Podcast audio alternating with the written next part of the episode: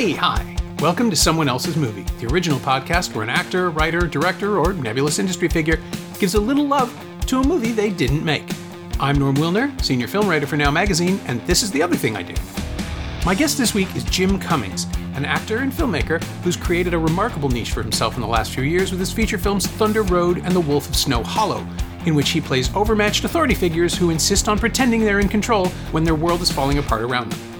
Jim and his writing partner, PJ McCabe, take that character one step further in their brand new movie, The Beta Test, which casts Jim as Jordan, a Hollywood agent spiraling into paranoia once he's tempted by the promise of a no strings sexual encounter. It's just come out on VOD, and it's great. You need to see it. Jim picked Zodiac, David Fincher's 2007 thriller focusing on the hunt for the serial killer who terrorized San Francisco in the late 1960s and early 70s, murdering at least five people and claiming to have killed dozens more. Fincher's narrative is framed through the eyes of three men whose lives are swallowed up by the investigation journalist Paul Avery, played by Robert Downey Jr., police inspector Dave Toschi, played by Mark Ruffalo, and cartoonist Robert Graysmith, played by Jake Gyllenhaal. But Fincher and his screenwriter James Vanderbilt make sure there's a fourth investigator as well. It's the camera, pulling us further and further into darkness. That's where the story is. This is someone else's movie. I think Zodiac is a masterpiece. Uh, and I think it is one of the most forensic, meticulously made uh, narratives that falls into the detective genre, but it's so much larger than that. Like that case of serial murder was a 30 year case. Uh, and if you're going to make a movie about a case that was that long, of course it has to be three hours. And it is so interesting to watch. It is so perfectly done. And all of the detective story in any research uh, about the case is purposeful and so beautifully entwined cinematically to uh, this film. And I think it it does a few things for me. Obviously, the craftsmanship of the cinema is, uh, you know, beyond uh, par. It is like one of the most perfect movies ever made, in my opinion, and Bong Joon Ho's opinion. Um, I think really also it touches the surface of how um, fragile life is and how um, we take for granted how dangerous our neighbors can be, and that there are very scary people out there that aren't Michael Myers, that are um, a guy that works at an Ace Hardware who, when you show up, looks you in the face and recognizes you, even though he shouldn't, because you're just a cartoonist at a newspaper. And that's a dead giveaway that he's probably the guy who's been killing these people in the Bay Area. Um, it's a f- chilling masterpiece, and I love it more than most movies. That's why I picked it. And it gives me the opportunity to come out and say, the first time I saw it, I wasn't that crazy about it. I, I thought it was absorbing and well done, but it felt to me like I don't know. This is such a weird thing to feel when you see a movie, but when it was over, I thought, you know, I think you should have waited another couple of years. It felt like mm. it was like, but but then I realized later, and it took a while, and and you know, in a weird way, I like it's one of the few films where I feel like I failed it you should have waited a couple of years. Yeah, or that it but the point of the film is that it's about the time that passes and how there'll never be enough time and how there is no resolution and I I have gone back to it a number of times since then and I don't know that I've ever been lulled into that headspace by a movie the same way where it actually convinced me that I was misreading it because the whole point of the film is about how you misread how people misread things. It is funny. So I'll completely admit to that. I've been a terrible film student, um, and it's there have been times where I've like I watched The Godfather the first time, um, and was like impressed with the fun Italian wedding stuff, and then I didn't really get the whole point of it. And then um, it took me watching No Country for Old Men a thousand times to then really go back and watch The Godfather and fall in love with it for its language. It's like speaking a different language oh, um, oh, yeah. and learning learning a language really of of what the filmmaker is trying to say um, and the relationship between the audience and the filmmaker. Um, and Zodiac is like the pinnacle of that for me of this dude David who lived in the Bay Area until he was about you know seven and then came back to work at Industrial Light and Magic. Um, when he was leaving the Bay Area, was looking out the back window and said, "I wonder if ever they caught that guy. I wonder if uh, they ever caught that Zodiac guy." Um, and so, even for him, it was this unsolved mystery as a child, and then became so fascinated with serial murder. He's made you know TV shows and movies about it, almost all of his films, basically, and um, I just I completely fall in line. I like uh, it's so fascinating. It's it is like document. It's like a werewolf film where it's like there are these people among us who every once in a while go out of their way to harm their neighbors for their own sexual satisfaction or their own ego satisfaction, and it is so antithesis of what every other human being feels that it's shocking to the human spirit. I think. Um, and uh, and it's just it's so profound to watch and horrifying.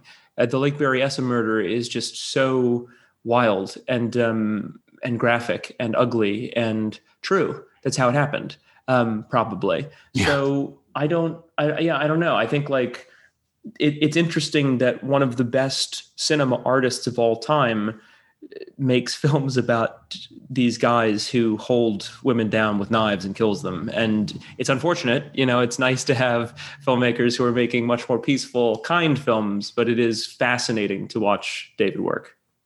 Yeah he has a a clear eye in exactly every way right? Like he he from that from that shot of the car traveling through san francisco which you know it's so simple right? It's a panaglide but uh, and a crane, I think, at the time because it wouldn't have been a drone. Now it's a drone shot and it's everywhere. But that's that's actually all CG. The the the car driving through San Francisco is entirely that's uh, right because they had because they had to recreate the the city as it was. Yes, and also the movements weren't perfect enough for Dave uh, in thinking about how you do it with a drone, and so the car. It seems as though the camera is strapped to the car, you know, 200 feet up or whatever, and um, it's also uh, a supposition of what why he killed the taxi driver because it's against his modus operandi um, and signature. He left. Uh, he took a bit of the guy's clothes. So it was definitely a Zodiac murder um, and sent it to the Chronicle. But they're they're thinking that he was being talked negatively about on the radio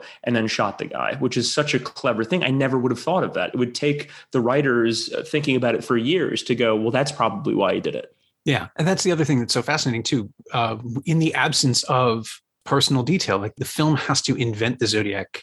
I mean, I'm pretty sure the film wants it to be Arthur Lee Allen. It's him. The, like that's that's where the story takes. it's takes him. There's no question. It's Arthur Lee Allen. There's no question. And not just that, the the amount of you know, I mean, he says it at the end of the film. He's like, "This is a case that's that goes over several different parts, like a, a million different um, counties in California, from NorCal to SoCal. Like it, the guy has been killing people um, for a long time. It's incredibly rare for one of the lead suspects with all of these different pieces of evidence that tie him close to uh, the victims and where they were at the time." Uh, would live 50 feet from the first victim. And then also, the movie doesn't go into it, but that wasn't the first victim. So, John Douglas's book, um, The Cases That Haunt Us, goes into even more detail about Zodiac. It's a beautiful book. It has different coverage of different, like Jack the Ripper and stuff like that. It's fascinating. But there was a murder that took place on a college campus um, where a woman was murdered on the football field and then somebody scribbled something uh, and left it or sent a letter to the newspaper i think. I might be getting that wrong but i think that's right.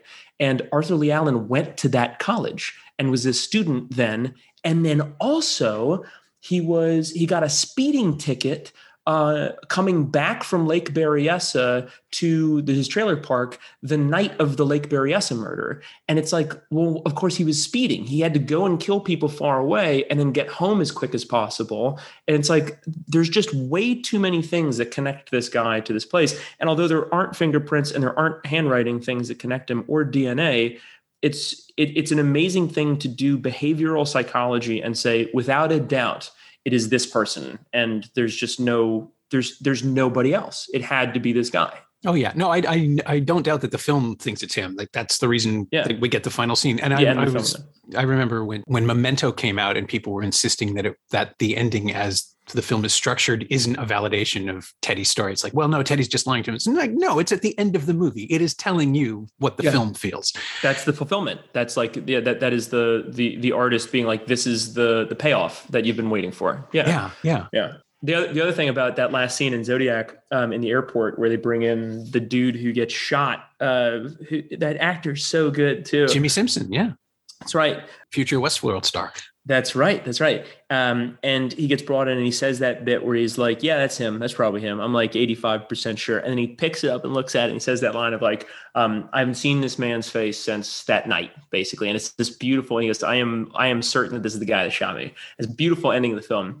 But the guy, the detective who's taking the notes, who hands out the photographs, is the detective who is working at, um, I want to say the Vallejo police station, um, where Jake Gyllenhaal can't take notes in the uh, in the room in the evidence room, and so he comes running out to run across the street to go to the diner and take the notes. And somebody goes, uh, uh, he, go- he goes, "Who's that?" And he goes, "Oh, it's Robert Graysmith. He's a reporter for the Chronicle. He's trying to solve Zodiac." And the guy goes, "Good for him." And it's this punchline, and then that's the guy who gets the testimony at the end of the film. Like the punchline in the middle of the movie is actually the most piece, most beautiful piece of evidence, and that is how most cases get solved. It's never this like one dude who goes out and solves the case. It's never the film noir version. It's this team of like incompetent people from a thousand different counties that then it takes investigative journalists to piece it all together as to how the whole thing happened. It's really fascinating.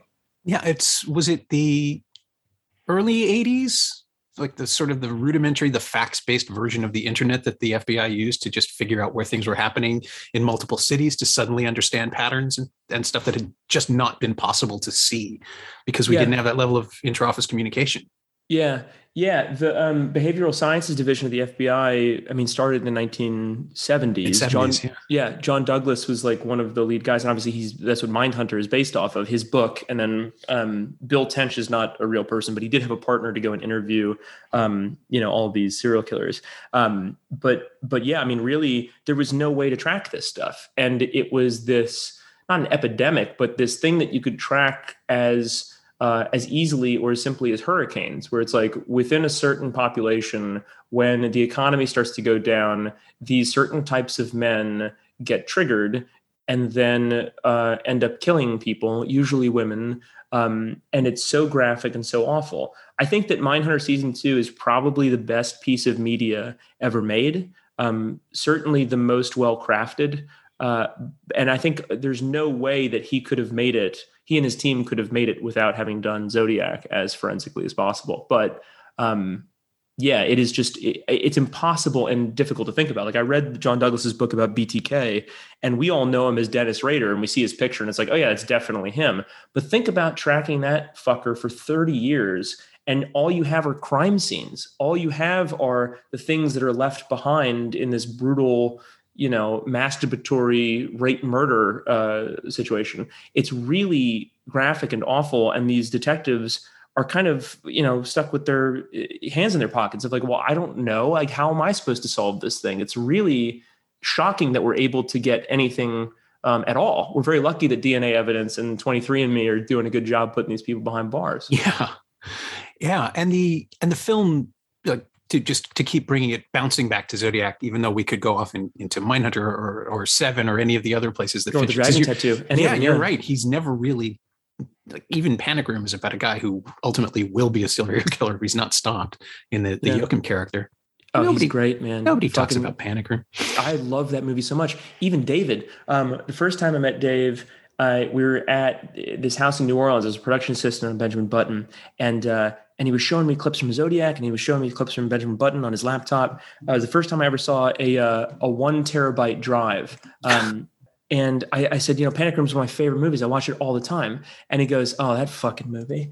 And I'm like, how does it's crazy? Like you're never satisfied. That movie's one of the most concise and like perfect films to make. Um, and it's just it's shocking that even the filmmakers are like, oh, I, I can only think about the problems that I was having on set. I cannot separate that struggle from um, the movie itself. It's crazy. Yeah, I had a conversation with Soderbergh in like I want to say 2000 and it's when Che came out, so 2008.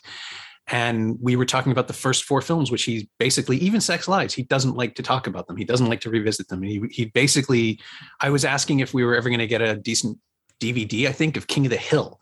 And he's like, yeah. uh, you know, I don't have time for it. And that and the underneath. And, and he just keeps shit talking his early films and Kafka. And, and, now he's gone back and revisited all of them. And yet Fincher still like there's no Blu-ray of Panic Room anywhere in the world. It's yeah. very frustrating. It's also weird side anecdote. It was the first movie I saw in a theater with my wife, my future wife. Yeah. We saw yeah. it on a date together almost 20 years I watch ago. it I watched it with my mom all through high school because it's just it's so terrifying. I mean, it's like uh, and then I think like the thing for him, maybe for, this is what I gleaned from the conversation was that it was too much like Cape Fear and that it spoke too panderingly or it worked too panderingly to white America. That it was like home intrusion movies are just too much speaking to white women and making them scared, and that's an easy audience to hit, basically. Um, and yeah, and so like but but i mean it's kind of true but i mean i but it's it's a masterpiece. It's probably the best of the genre in a crazy way and elevates the genre in so many different ways. David koepp's writing is unbelievable. The scene with the coca-cola and the pizza with almost no dialogue is my favorite scenes in any movie. I always cite that to like feature screenwriters to be like oh yeah you can you can make movies like this. You don't have to say too much. Um yeah it's funny. We're like and that's that one is is so contained and focused entirely on performance. It's a i fucking love that guy. David fincher is so talented. It's just it's insane. It's like god tier filmmaking. And i don't know why that kind of craftsmanship is absent from the majority of other films that i see. I think the monomaniacal insistence on getting it right like there are not a lot of directors who are willing to push the way that fincher does yeah. And you're making a face that tells me. Oh yeah. my God, dude. He's my favorite. Uh, but he doesn't do many interviews, but when he does, he's always talking about that of like, people make fun of me because I'll do a hundred takes of a scene. And then he goes like, with all of the other work that goes into this stuff, all of the entire team that builds the sets, that does the wardrobes, that shows up at five in the morning, that locks down the street, that does all this stuff. And I'm nervous that some celebrity isn't going to get enough sleep that night or that they're hungover. Is like, I got to, like, I'm not going to cut around your hangover. Like we've got to we got to make the scene. You got to do your job. Do your job. You know. Um, and it's really funny to hear him talk like unflinchingly about um, about doing movies like that. And uh, it's really funny. He he actually lambasted Jake Gyllenhaal. Um, when so Jake Gyllenhaal was also coming out with Jarhead when they were shooting Zodiac, and right. and uh, he, he has this interview. I think it's for GQ, but he says like Jake was um, on the on like the precipice of getting nominated for best actor for Jarhead. And so all of his managers and agents were trying to like puff him up to be like, oh, we got to do this press tour for this movie. And he's like, no, you're the main character of Zodiac. You got to focus on this thing. And then Jake had to apologize to David, be like, I don't know what I was thinking. I got sucked up in this Hollywood bullshit. Let's make this movie as perfect as possible. I think he's great in the movie. I think he's like one of my favorite characters in cinema is wonderful. And and that's what I mean about Fincher. It's like if there are 100 takes of Jake Gyllenhaal looking at a piece of paper, I want to see them. I want to see I, I want to see all the takes of of Downey at the bar. I want to see mm. all the little variations, all the little moments. I want to understand why he picked the takes that made it into the movie because there is like that's what I mean. He moves with purpose. His films are sharks. They have like yep. They That's find, exactly right. He finds a single direction out of all of this possibility that he creates in the first place which it's we uh, we just did an episode on on secrets and lies i think last week actually is when it will have come out. And you know mike leigh's process is that he improvises with his actors for six months then writes the script based on what they give him and, fi- and finds wow. the way through right? Like the perfect narrative.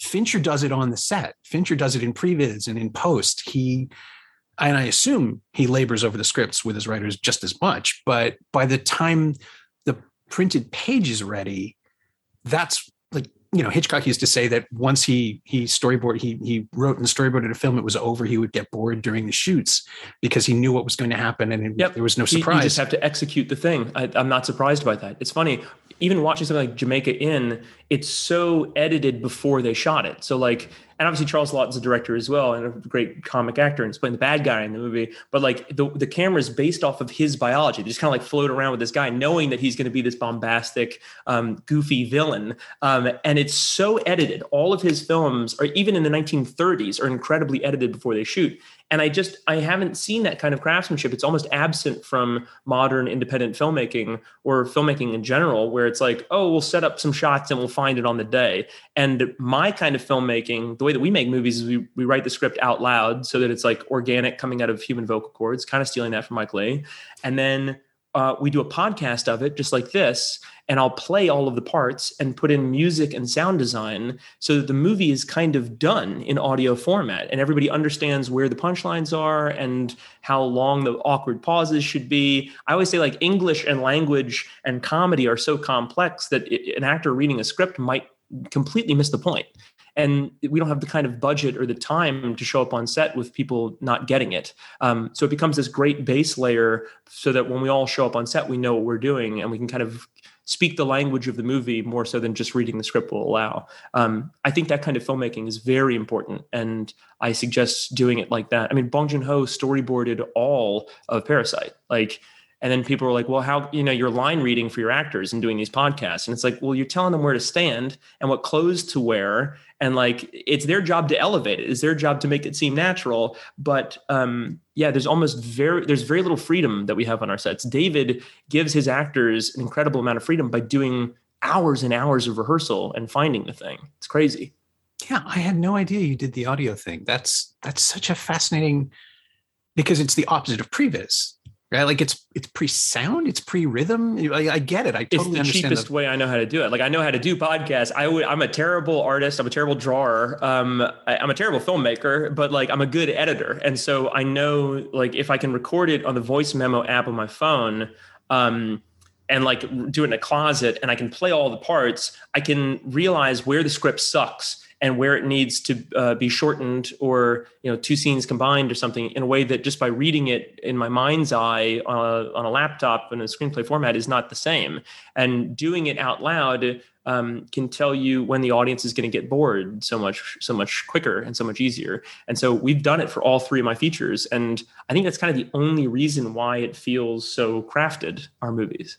That's amazing. Do you do you ever discover new lines or new new angles? Oh, yeah. When you oh yeah, that? and then when we act, we we write the script out loud. So it's like me and PJ right. acting out every scene, or me in the basement, uh, PJ's basement, drinking Budweiser, doing the Thunder Road scenes, pretending to be a nine year old girl, and like having a conversation with myself as the dad. It's insane. Um, it's really goofy to hear too, but um, yeah, when you're doing it out loud, you can find by accident through improv turns of phrase or just simplicity or like a facial expression that will get across the idea in a way that if you're going to do a lot of screenwriting it can become very verbose and you're trying to get these ideas across and sometimes it's much better to just be subtle. Yeah because i mean i can think of the the way your the way your face flickers in the beta test at numerous points but especially at the very beginning with the little card where the only words that we can really see are face sitting I laughed so hard, and oh, it good. is such an unexpected little sting in that moment of just like the the some the, the fact. What is it like? Two seconds where you filter through desire, uh, attraction, and guilt. Yeah, like just that's immediately, right. and the way that and the way that Jordan is constantly exploding and apologizing at people. Yeah, even though he. I'm sorry okay, I'm sorry.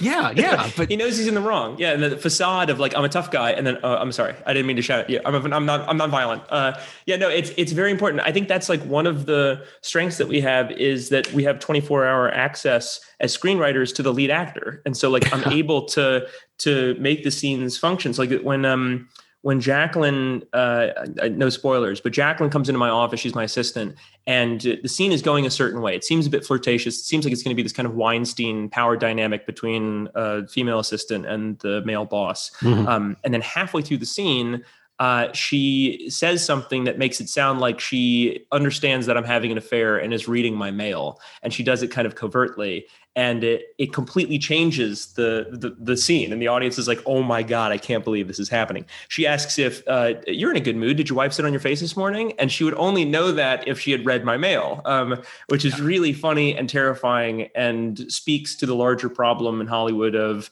or the larger great thing in hollywood of the powers that be not having power anymore and the assistants finally having power which is important. Yeah. um, but uh, to do that in that sequence all it takes is me squinting my eyes a bit and like my eyebrows are so big and dark that it changes the entire emotion of my face. I have this kind of like elastic face that can convey, you know, many different emotions. So when she leaves the room, I just kind of squint a bit and then the audience is like, "Oh, he's thinking about that." And it's funny. And it like it, you can hold at the end of a scene of just watching someone think about something um, and it's funny. Yeah. Yeah. Well, it's the momentum carries us through it, right? Like we're watching to see what will happen next. And if all he's doing is going into his brain for a second, then yeah. that, that, breaks the tension and it's really you, fun. Yeah, you get to see the cogs working a bit. One of my favorite um, comic actors is Steve Coogan, and he plays a character called Alan Partridge. Oh, yeah. And it's amazing to watch him work. I mean, all the comedy is so forensic. That's what he calls it, forensic comedy. Um, but it's so perfect the way he's able to say something with only a few words. There's such amazing word economy with that writing. Um, but it's it tells an entire story. One of my favorite jokes uh, is in Alan Partridge Alpha Papa where the kidnapper, the guy who is holding everybody hostage, uh, Pat Farrell has his shotgun, and uh, he's kind of the sad guy, and he lost his wife. Um, and he and he goes, uh, he goes, yeah, this is my wife. Um, here's a photograph of her. This was uh, three months before the angels carried her to heaven, and you never see the photograph, but he holds it up, and Alan goes, "Must have been a couple of them." Yeah, and hands it out, and it's amazing. It's just the bit like it's a fat joke, but it's just it, it, it, paints a picture in the audience's mind and you don't need to see the picture. It's yeah. just this it's it, you have to you're forced to become a detective and that's so much more fulfilling in comedy of like making the audience the people that have to understand the innuendo um, on their own. It's really fun.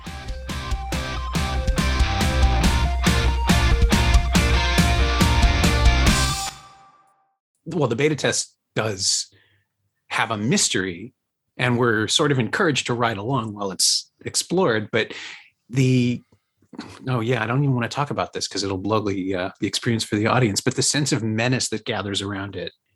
It is uh, purposeful. Like Zodiac starts with this very graphic murder um, in a car, and it, it's cool and scary, and sets the tone for the rest of the movie, while also keeping the audience on their toes a bit where they know more of these are coming and they might be coming for the main characters and so it kind of creates this um, ticking clock a bit it's a the touch of evil opening where it's like right. the guy plants a bomb in a trunk and then the audience is tense for the next five minutes until it goes off um, yeah i mean yeah. we're stealing that kind of from the tapestry of cinema and like where that's worked before but um yeah, it was a lot of fun to shoot that scene. It's like I, I, don't act in it. It's one of the only scenes in the movie where like PJ and I just got to pretend to be David Fincher for a night. It was great. And Zodiac is again same Not thing, blood. right? No blood yeah. at all. Yeah, the Berryessa, um, the Berryessa stabbings is a fake knife. I think it's probably the same thing. Probably had a hilt and then a synthetic. I mean, they probably have a higher VFX budget for those movies than than we do. But yeah, the majority of the blood in that is fake. Um, and I forget why. There was. Oh, he said reason. he didn't want to bother with costume changes. That's like, what it was. That simple that he knew he was going to do multiple takes and he just didn't want to have to clean everybody up every time. Wow. And that was 2007 and he yeah. still made it look incredible. I had no idea there was no fake blood. Yeah, it's incredible what you can do. And that's why it's so tragic um, with the rust shooting of like why the fuck did they have bullets on set? Like why it takes you know 30 seconds. I did the gunshots in the beta test. It's a fake gun. And then all it took was me doing a couple muzzle flashes and then sound effects for the gun. Um, and then on Wolf of Snow Hollow on all of our films it's it's like pellet guns. It's not it's not it's, it's a it's crazy. And i hope that the industry changes to finally appreciate this safety net that we have that are vfx artists. Yeah i agree. It's um no, it's just it's watching all the watching the speculation roll out and, and the like the news cycle needing to be fed. That's I think It's so awful too, and it's like all the conspiracy st- theorist stuff, and then like the armorers, uh, defense attorneys who are doing their job of you know replacing blame and misleading and all of that stuff, which is normal for defense attorneys. That's their fucking job. Mhm. Um, but then you see people sharing it on social media, and it's like I have this line in uh, The Wolf of Snow Hollow, my second movie, where I, I say, uh, Hey, Dean, you got to get your wife to stop posting that shit on Facebook. Uh, she doesn't know what she's talking about. She has none of the evidence. She's trying to be a digital sleuth, and she's an idiot. And it's like, uh, so often I want to say that when I see these things pop up in the media. It's like, this is a crime scene. Is a very complicated crime scene. You're not going to nail it for clickbait. You're not going to get it right right now. You have n- almost none of the evidence, and um, truth is almost always stranger than fiction. And you know, information will come out in the next five months during the trial, I'm sure, and then everybody will be like, "Oh, finally, now I know what happened," instead of reading the Salon article about you know problems with film sets and Yeah. Alec Baldwin or whatever. It's awful. Yeah, which actually brings us back to Graysmith in a bizarre Yeah. way. Like here is a guy who had none of that. He didn't have the training, he didn't have the resources. He had some access, but not enough. He just liked puzzles and he wouldn't stop. Yeah, it's interesting when you catch the bug, especially with serial murder, where it's like the ultimate whodunit, and there are clear answers. You know, they're not these people aren't trying to solve like you know DuPont chemical and how Teflon got renamed and they're still poisoning people. It's never Right. that. It's like how do we find the the wolf? How do we find this person who's harming people in our neighborhood? Um, and there is great satisfaction when you bring any of these people down. Um, but yeah, I mean, Robert was such a weird guy. He was just like this goofy, yeah, goofy dude who loved puzzles, had no business um, solving a you know a federal federal crime. But um, it sometimes takes someone with an non-overlapping skill set to come in and shake things loose. And I mean, that's kind of what the Innocence Project does now, where it's people who are retired with spare time. You know, the, the people that cracked the code was a retired couple, um, the Zodiac ciphers, and Yeah. found out the language. They were just people. Like it, it kind of takes a village um, in some circumstances, and that, that's one of the things that I love so much about this movie. It goes into detail about that. Where like cops, for the most part, are incompetent. They got into it because they like you know the these these hero figures like Batman or um, Well, these days it's the Punisher, yeah. yeah exactly exactly Which is sort it of a comes across. but yeah. Yeah. Um, so yeah, I mean, it's funny though when I when I was interviewing cops for Thunder Road, uh, they would say, "Hey, you're the movie man, huh? Okay, cool. You're the movie man. What kind of movies you like?" And I was like, "Oh, I like Terrence Malick movies and Alfonso Cuarón. What kind of movies do you like?" And they would go, uh, "Man, you put me on the spot." Uh, Fast and Furious, uh, Batman, uh, Avengers, and there was always like these movies with these heroic people that drove cars very fast. Um, and uh, yeah, it's it's funny with the the majority of these people are not uh, very well set to solve a crime like this. Yeah. And they, well, I'm sorry. I'm, my brain is still screaming that I have to make the connection. Like Mark Ruffalo played that guy in the Dark Waters movie about the Teflon. He's in Yeah. this too. It all comes Yeah. back to Zodiac and the absurdity too of, of what is this? A movie where Iron Man, the Hulk, and Mysterio work to Yeah, catch a serial right. killer. I completely forgot. My God, the cinematic universe. That's really funny. It hit me about halfway through the last time I watched. It's just like, oh, of course, they're all everywhere. They're like, and that's But- what Yeah. Marvel does. It just absorbs actors. But Yeah, and but I think I think that's the beauty of of David too, of like kidnapping Brad Pitt for a minute and making movies with him, where he's like the biggest star in the world, but then they have the same sense of humor, and like they're like, cool, we're gonna make this movie. It'll be a beautiful love letter to my dad, uh, and we'll call it Benjamin Button and mortality, and Mhm. and then uh, with Seven, it's like he plays such the comic relief moron. Uh, brute who ends up uh, fulfilling the prophecy that the bad guy wants. Um, yeah, I, I think like that is why David is so good. He turns celebrities into normal people and turns normal people into celebrities. Yeah, that's a beautiful way to put it. I mean, certainly he saw something in John Carroll Lynch that no one else ever had. He also kind of looks like Arthur Lee Allen. Um, yeah, I don't know if you've seen the interviews with Arthur. There's interviews on YouTube where some local newscaster went and interviewed him in his home, and uh, I think there's two interviews with Arthur Lee Allen while he was still alive. And they're pretty shocking. He seems incredibly pedestrian. And he's like, Yeah, I've been accused of this thing, and like it's difficult for me to live in this neighborhood. And it's like him walking around in his backyard. And the whole time, it's like it's that shtick that a serial killer pulls off of like, I'm gonna engage with the press and then I'm going to go home. The telltale heart thing of like really mm. loving this ego trip that he's convincing people that he's not this person and playing the victim. It's wild. No, I haven't seen them. I'm a little nervous to now.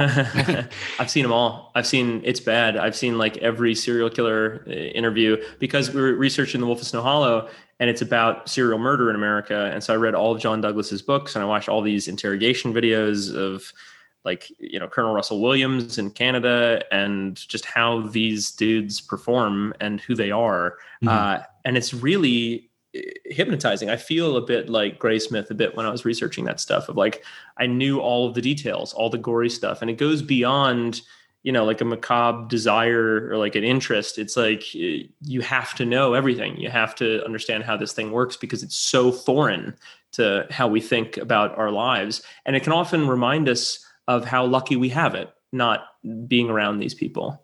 Yeah, I mean, I'm a, I'm a little bit older, and I, I I got on the John Douglas train right after Red Dragon was published, and, and it came out that he was the inspiration for Will Graham, even though yeah. you know Thomas Harris took massive, massive liberties with his story. But the Elliott Leyton's Hunting Humans had come out around the same time. I was in, I think I was in university, so it would have been the late '80s that that was around, and it is incredibly compelling reading, right? Like the idea of a completely aberrant psychology that you cannot connect to in any way that doesn't see other humans as humans. Um, you must have read Tim Cahill's book. Yeah. Right. Yeah. yeah. Um, that was the first time I'd, I'd experienced it as narrative in a way. Like he, he really gives voice to everything. Yeah. And, and I, I feel like now what we're seeing is the fascination in a whole new generation. Not not Fincher, obviously. He's he's I think a couple years older than me, but the audience for these shows suddenly true crime is everywhere because it's it's sort of seductive and relatable and um, Michaela Watkins had this great line on the unicorn, just thrown out of nowhere. It's like, why do women listen to true crime? Uh, it's just what we do. And uh. I've also seen it posited that it's it's instructive in a horrible way, right? Sure, like you're learning how good. not to get caught. Oh, that's interesting. So with women, like Hitchcock talked about that a lot, and there's scenes in like the opening of Frenzy, um, and in uh, Strangers on a Train, uh, where like you see women interacting with the macabre and like how scary killers are, and isn't that interesting? Is this kind of light society stuff um, uh, a fascination? And um, and he it's funny that he's doing it where he's like these these people are coming about it in such uh, they seem like simpletons. They seem like they don't really understand how graphic and awful the thing that they're interested in is. That's why i really love the ending of mindhunter season one when he's uh, hanging out with uh, he goes to the hospital and um, and visits what's his face, the tall guy. I'm spacing on his name, Ed Kemper. Oh, um, right, right, right. Uh, Edmund Kemper, and uh, and the the officer leaves, and he's alone in the room with him, and then he stands up to his full height, and then kind of corners him, and he's like, "Oh, he's gonna kill me. This is it." And like the the whole time, we've kind of been lulled into this um, calm state that uh, dealing with serial killers is a safe matter or that um, getting interested in the subject is safe. And it's not true. And as soon as you really uh, become close to the matter, it's incredibly graphic and ugly and not fun and mm. not cool. And uh, I'm very glad I stopped working on The Wolf of Snow Hollow when I did because um, I I got I got a little too close to the precipice, and um, and I don't know if I'll I'll engage with the material again. Yeah, I think the attraction on one level is that someone is dead and you can get answers. Justice pornography. Yeah. yeah. But the thing that everyone forgets is that in almost all of these unsolved murders, the implication is that the killer is still alive. So you're not safe. No one is safe investigating these things like psychologically, because if the point yeah. is the fascination with the unknown, the unknown is waiting for you to come to look at magazines yeah. in your basement, the way Fleischer right.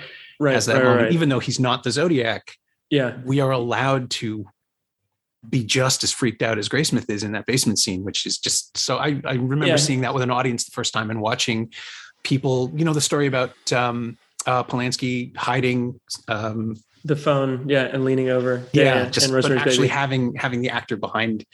Uh, oh no! Bl- uh, yeah, Ruth Gordon was Ruth behind Gordon. the door in that yeah, shot. Yeah, yeah, we never see her, but she's on the phone. Yeah. it's just supposed to make the audience lean, and I got to watch an entire room full of people uh, squirm because they oh, couldn't cool. tell where where to be afraid of. What what part of the frame? Okay, cool. I love that scene uh, in in Rosemary's Baby because Ruth Gordon is so compelling. She goes, she she calls um, Sapirstein uh, and says like, and, and we're not going to pay any of your fancy Hollywood prices either. it's such a great line. Um, she's so I love that character so much. Minnie Castevet is one of my favorite characters. I feel like I'm always impersonating her whenever I'm writing for some characters. Anyway. Um, but yeah, I think I think that's another thing. That scene um, of Robert Graysmith going down in the basement and getting spooked. It's the same thing. It's like we get mm-hmm. too close to the thing, and it's uh, it's not fun anymore. It's uh, it's actually frightening. And um, yeah, it's uh, it's weird. We're like, uh, you know, it, th- there is this this um this thing that speaks to all of us individually of like listening to Colonel Russell Williams' testimony or interrogation.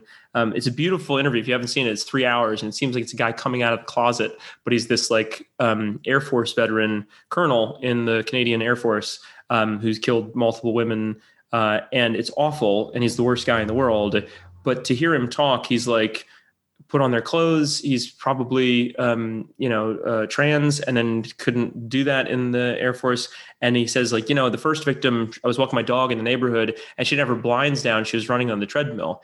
And immediately I'm like, cool, we got to get blinds for my house because uh, my fiance can't be, you know, she can't be wearing exercise clothes inside. Like you, you immediately change the way you think about the world because of your neighbors. Um, and statistically, you know, Toschi says it in the movie, Mark Ruffalo's character, he's like, guys, how many people have been killed by gun violence in San Francisco? I was like, this guy killed eight people. Like that happened over the last month or two weeks in San Francisco. Like, um, maybe we should reanalyze kind of how scared we should be about these people that might keep us in our basement instead worry about someone with a handgun uh, who doesn't like the way that you park.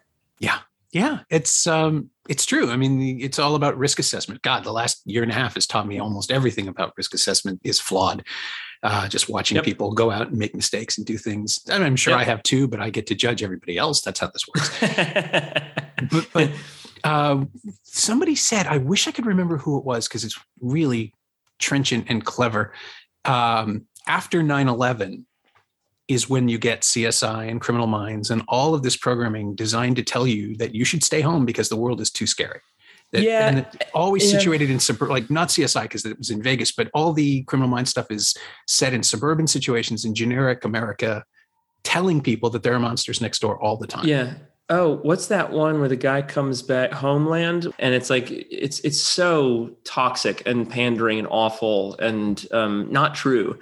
And uh, same thing with Argo. Like Argo, I hate it because it was like nothing against the team and nothing against you know Alan Arkin. Uh, but the the moral of that story is Muslims are the bad guys and Hollywood saves the day. And it's like really that's the wow that we're still and then it wins Best Picture. It's like yeah.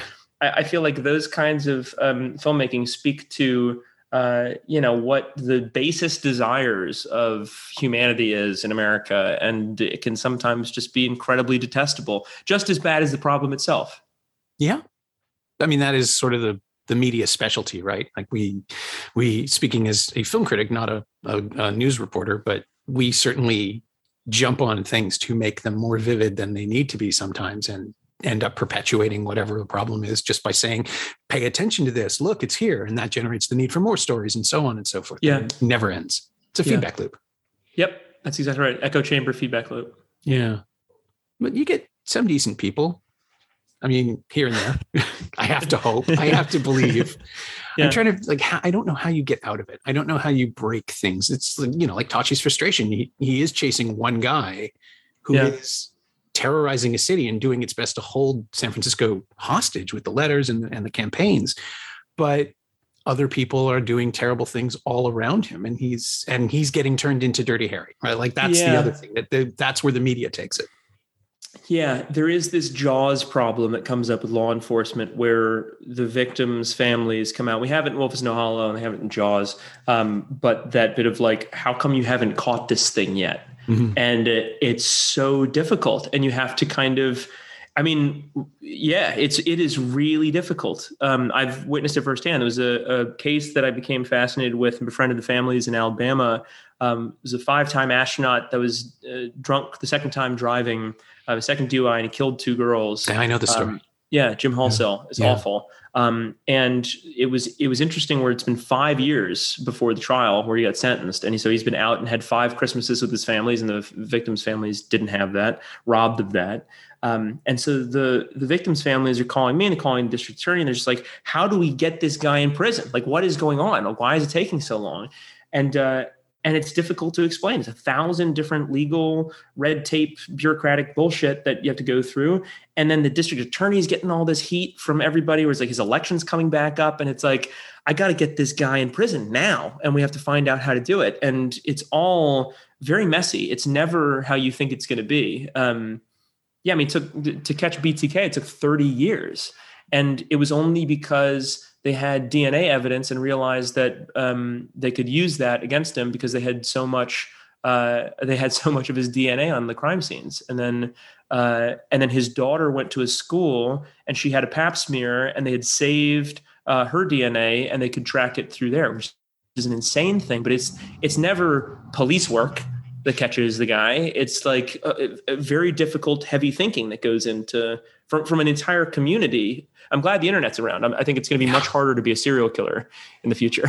Yeah, I'm really curious to see what even the next five years brings uh, in terms of advancements and, and, tracking. And God, now we know where everybody is at all times too. That's going to make things easier to, to catch people doing horrible things that yeah.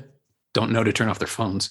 That's it. Yeah, there's a podcast uh, to live and die in LA. It's amazing. It's Neil Strauss's podcast. But um, one of the things that they did was they got into the the main suspect's Google account, and that tracks where the where you are basically mm-hmm. at all times. And so, like, although he was saying he was somewhere else, he was right near where the body was found. And it's like, well, there you go. You're like, you're the killer. Um, really interesting. That's amazing. Um, I just I just upgraded my phone this week because I finally had to, and I paired it with my old smartwatch. And the new phone has just enough new tech on it that it just started initiating Google Fit on my watch. And I'm like, oh, I don't I don't exercise that much. I don't need to worry about it. And then it just popped up. You're 5'11 and 176 pounds. Like you're a watch. How do you know this? I don't. It knows everything. It Norm. It we're gonna have to stop killing people. I think. Well, I think. I think. I mean, it's what gets the tension out. God rest Norm Macdonald's soul. That amazing bit, dude. He's unbelievable, man. He's so good, and his entire coverage of the O.J. Simpson trial on Saturday Night Live is amazing. Basically, the jo- the punchline of every time of every joke that he made about O.J. Simpson was that he was absolutely the murderer, and it's yeah. it's true. It's not you know thirty years before its time, but it's true. Unassailable. Yeah, it's um I'm trying to come up with a way to, to bring this back to the beta test so we can get out. But we've covered Wolf of Snow Hollow so much that, I mean, it really is the more relevant title. Yeah. But um, as far as the beta test, what can we talk about without giving anything away? I feel like the, the with, with beta test we stole so much of the murder narrative structure that Zodiac has, where you open it with a murder and then you populate the rest of the scenes um, with sporadic murders throughout to keep the audience tense. Mm-hmm. Um, and then at the end of the film, there's a tease that I'm probably going to get stabbed in the neck with a set of scissors, and um, that was all Zodiac. That was all us stealing the detective engine and the um, the tension that David set up or the screenwriter set up for that script. And um, and yeah, it works. It's it's it's odd to say our movie is like an out and out laugh out loud comedy, uh, but it still does work to keep the audience at the edge of their seat.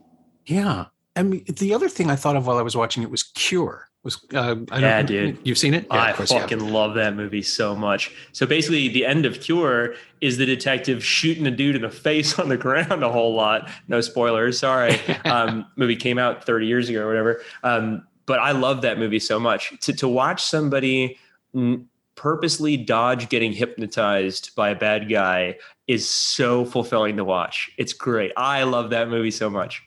I'm glad I caught that. I mean, I, I felt it. It's just, and it's on uh, for anybody listening. It is just reemerged. It's on the Criterion Channel. Please watch Cure. It was my Halloween recommendation this year because I'm so glad it's back in circulation. Um, yeah, I definitely. Oh, I'm so glad I was right about that. Yeah, and he also has a new movie out. It's on Mubi. Um, it's like Wife a, of a Spy. That's right. It's a romance, yeah, it's good. right? It's good. Okay, it's, cool. Uh, World War. II um, espionage romance thing. I don't want to discuss that any further, but it is out there. Uh, but it's so funny. Every time I see uh, a trailer for any of his work, uh, it says "From the master of J horror comes this romance film," and it's really great. I love that pivot. I love that somebody, after making movies in the horror genre for many years, it's being celebrated worldwide, is now like, "I want to make lovely movies," and that's fine too. yeah, he's in this. Uh, I think I called it a post-genre career at one point, but That's great. he'll come back and he'll deliver something that's so oh. horrifying that nobody can get out of it, and it, it's going to be great. I'm there. For I it. think so too. I love that. Like, I, I think it, it, it takes that. Somebody leaves the genre for a minute and then they're like, I'm pissed off at how the genre is being represented. I'm just going to make the best goddamn movie you can imagine. I think it, it speaks to male ego, but that is an ambition that I have of making other lovely movies and then coming back because the kids aren't doing it right. I want to see that. I it's like Bong is going to do another Memories of Murder at some point, and it'll just Oh, be, you Can't know, wait. exquisite I- torment. Yeah, and I, I- I haven't been uh, fulfilled by other stuff in the Korean murder genre yet. I I, I got to see that. They caught the guy. They they uh, they caught that yeah. killer. Yeah, they deal with it on the new on the Criterion edition of, of Memories. cool. They sort of have to acknowledge that you know the, the film's the ambiguity is gone, but it's still one of the most perfect endings I've ever seen in the Yeah. genre. He was in prison, right? They they did a He was already test in prison for something else. Yeah. Yeah, that's what happens. Um, John Douglas says this. I'm sure you know that. But the the three most uh, common ways for serial killer to retire is uh, they are in prison for something else, uh, suicide, Mhm. or lo- lack of libido, which happened with the Golden State Killer. Um, just became he aged out of it, which is Yeah. insane. Yeah, it's again the psychology. This stuff is it's absolutely fascinating. You learn so much more about yourself investigating it, and then you never want to open those books again. I think it's really taught me a lot about psychographics and like psychoanalysis of how when you can do a deep dive into a serial killer and you can build a profile about who these dudes are, who they probably are from a crime scene, you can do the same thing with everything else in your life. And I think watching something like Zodiac and doing investigative research about who this one person possibly could be helped me to build audiences for our films. So it's like with Thunder Road, I was then primed to be like, cool, this movie makes people laugh and cry at the same time. We should be reaching out to adults who like Pixar because they're not going to it for the animation, they're going to it for the heartbreak and the comedy. And like, um, it really does create this wedge in your mind that is a consciousness raiser uh, to make you think more about yourself and how we all fit into the world.